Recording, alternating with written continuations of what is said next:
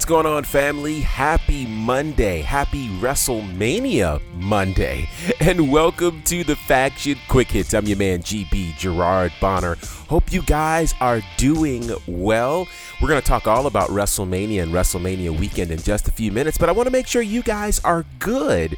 I want to thank you, of course, for your connecting with us on social media Instagram, Facebook, Twitter at The Faction Show. Those of you who are subscribed to our podcast already on iTunes, Google Play, or your preferred podcast platform, thank you so much. The interaction has been amazing to say the least, and we hope you guys are doing well physically, mentally, financially, emotionally. Yes, I know we talk pro wrestling, but we actually care about you. So we hope you guys are doing absolutely fantastic. So, with that said, let's just dive right in because I know you want to talk about it. I want to talk about it. We want to talk about it. WrestleMania 36.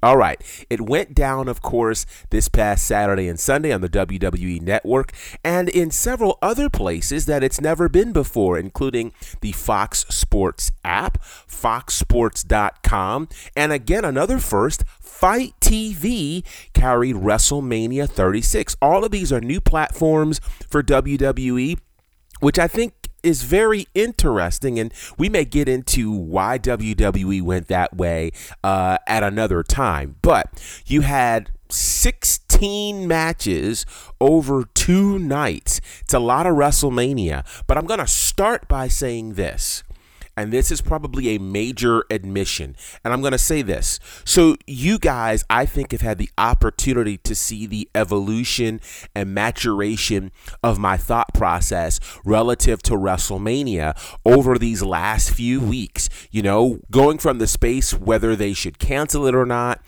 to their decision to finally move it from Raymond James Stadium to the Performance Center. There were moments where I felt like this entire thing was irresponsible, etc., etc. With that said, I do believe that WWE did their best to take lemons and make some high grade lemonade.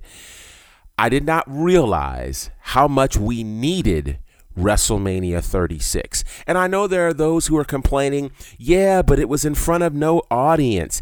Yeah, but wouldn't those moments have been better in front of 80,000 people? But here's the deal, guys. We got the moments in the comfort of our own home and for about four hours on Saturday and Sunday, we got to forget about this horrible pandemic and actually get into what WWE was presenting to us. And they did so in ways we did not expect. So, let me just start by saying this every match was not five star. We know that. And some of them we probably could have done without. I think there were moments that we got to see how difficult it is, and, and let me spend a little time there, how difficult it is to perform in front of an empty arena. So this is not like, and for everybody who wants to talk about pro wrestling as acting, this is where I throw that away because actors, specifically in movies or TV scenarios, tend to work without an audience. They are accustomed to not getting that immediate response.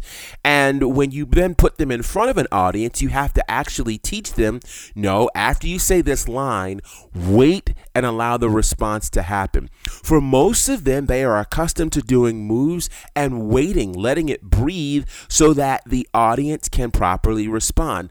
This was a major, major challenge for everybody involved, from every wrestler to every referee to every production person, even to the commentators. Think about this. How crazy is it that the wrestlers could hear the commentary during their match? We're seeing unprecedented things. And uh, I have to say, I have to commend WWE. I know it was not easy to do. We know it was pre recorded. And I think part of the reason why is so that they could take proper precautions. Let me let you in on a little something that perhaps you didn't know. So at Southern Honor Wrestling, we were planning this coming Friday to do an empty arena situation. We were going to do a closed set pay per view to take care of SHW 19. Our fans had absolutely contributed and supported it. But the problem is here in Georgia, we now have a statewide shelter at home edict from the governor. So it would have been completely uh, illegal for us to do the show. It would have been morally irresponsible as well. So we didn't do it. But part of the plan was we were going to have performers come in at specific call times. At no point would all of the roster be in the building at the same time. We had precautions in terms of disinfecting the ring whenever things were happening in there. Like we were going to do all our best to make it safe. And you had to know that WWE was doing the same thing. I will say this for the first taped WrestleMania of all time, uh, they did a great, great job. Uh, some fantastic matches, including that ladder match uh, for the tag team championship, which, in case, and I know several of you asked on our social media, why was it changed from a tag team ladder match to a triple threat match involving singles wrestlers? It's because The Miz was sent home with symptoms of the coronavirus. So people were being impacted all over the place, and yet they still managed to pull off an amazing show. We even got the surprise at the Raw Tag Team title match of Bianca Belair showing up at the end, which was phenomenal. Speaking of championships, we saw a number of titles change hands. The Women's Tag Team Championships changed hands. Congratulations to uh, Alexa Bliss and Nikki Cross. The NXT Women's Championship changed hands as Charlotte Flair becomes only the second woman in pro wrestling history to hold the NXT Women's Championship on two occasions as she defeated Rhea Ripley. Of course, we have a new Universal Champion in Braun Strowman, who filled in as a last minute replacement for Roman Reigns, defeating Bill Goldberg. On the Raw side, Drew McIntyre is the new WWE champion as he defeated Brock Lesnar. But the thing that everybody's talking about are the Boneyard match and the Firefly Funhouse match. So I want to take a little time. Obviously, when all of us get back together, we're going to talk about it extensively. But I just want to say this WWE shocked us all with the Boneyard match and with the Firefly Funhouse match. Oddly enough, those are the two matches that everybody's talking about. Why? First of all, it was a movie match, which we've not seen in WWE since the uh, great deletion from Matt Hardy Secondly, why I thought this was important is because WWE was willing to try this outside of the Hardy influence. And some have wondered, how in the world did this happen? Well, here's a name you need to know Jeremy Borash. Now, for those who don't know who Jeremy Borash is, Jeremy Borash was a longtime announcer and producer at Impact Wrestling. And he was the production mastermind behind all of the Hardy compound situations. It wasn't just Matt, no, it was him helping to put the production together. At the top of 2018, he made his way over to WWE.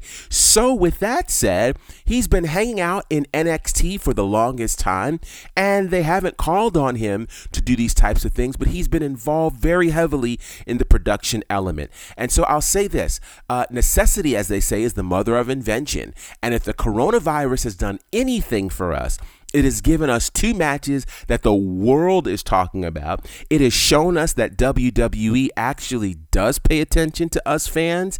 And it shows us that they can be creative and get the talk off of AEW. It's almost amazing to think that AEW hadn't delved into this. Now, let me also throw this out there as well.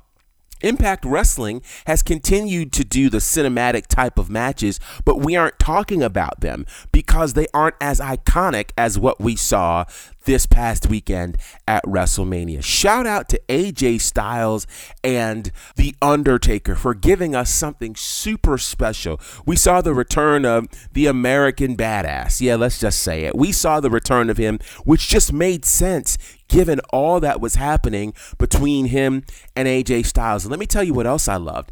I loved the consistency of both of those presentations, that neither of them tried to duplicate the other. but they were true to the people involved. And listen, this Firefly Funhouse match, the Firefly Funhouse match reminded me of an incredible, incredible song from incredible rappers like uh, Kendrick Lamar or Jay Z. You know, when they've got the messages inside of the message like I've had to watch that Firefly Funhouse match multiple times because certain messages I got initially, then others I had to ask myself, okay, what's being said? And perhaps there's a separate podcast episode completely dedicated to the Firefly Funhouse match because they said so much. And so, you know, there are those who were just like, I hated both of those. It's because you're accustomed to traditional wrestling, and I get it. But here's the one thing that all of pro wrestling has done historically, whether in the ring, out of the ring, in a parking lot, in a steel cage, um, in an uh, unsanctioned match, whatever, they all tell stories. And this told a story the likes of which we've not seen in the shores of WWE. So shout out to Bray Wyatt. Shout out to John Cena. Um, shout out to giving us something that we'll be talking about for years to come. Now, let me just be clear. I don't want all of my matches movie matches. I don't want them all to be cinematic classics, right? Because they don't call for that. But it's just like anything else. If you use it during a special occasion, it will work. And boy, did this work? I want to get your thoughts. And we've been hearing from you over the weekend, but I want to hear your thoughts on WrestleMania 36. Was it a win? Was it a loss? What stood out to you? Did you like the Firefly Funhouse match or the Boneyard match? I know some folks who loved the Boneyard match and hated the Firefly Funhouse match. So I want to hear your thoughts on that. You can reach out to us, of course, on social media at The Faction Show. In fact, the post that we have put up, matter of fact, any of the posts, you can put it on there. We will certainly find it. And I think we'll read some of them the next time we are together. Now, we've got some really cool things planned for you this week. You have to stay connected. I'm not going to tell you what they are, but you'll know them when you see and hear them. So stay connected to us. And again, we want to hear from you at The Faction Show uh, on Instagram, Facebook, and Twitter. And make sure you are subscribed subscribed to our podcast wherever it is that you get podcasts. I promise we're delving much more into WrestleMania, the Raw after WrestleMania, the SmackDown after WrestleMania, and the fact that WWE isn't stopping. They announced last night their next pay per view is coming in May. Money in the Bank. Say what? Yeah, we're going to get into all of that uh, all throughout the week, so stay tuned. Until next time, though, it's your man GB representing for Courtney and Clack, and we call this The Faction.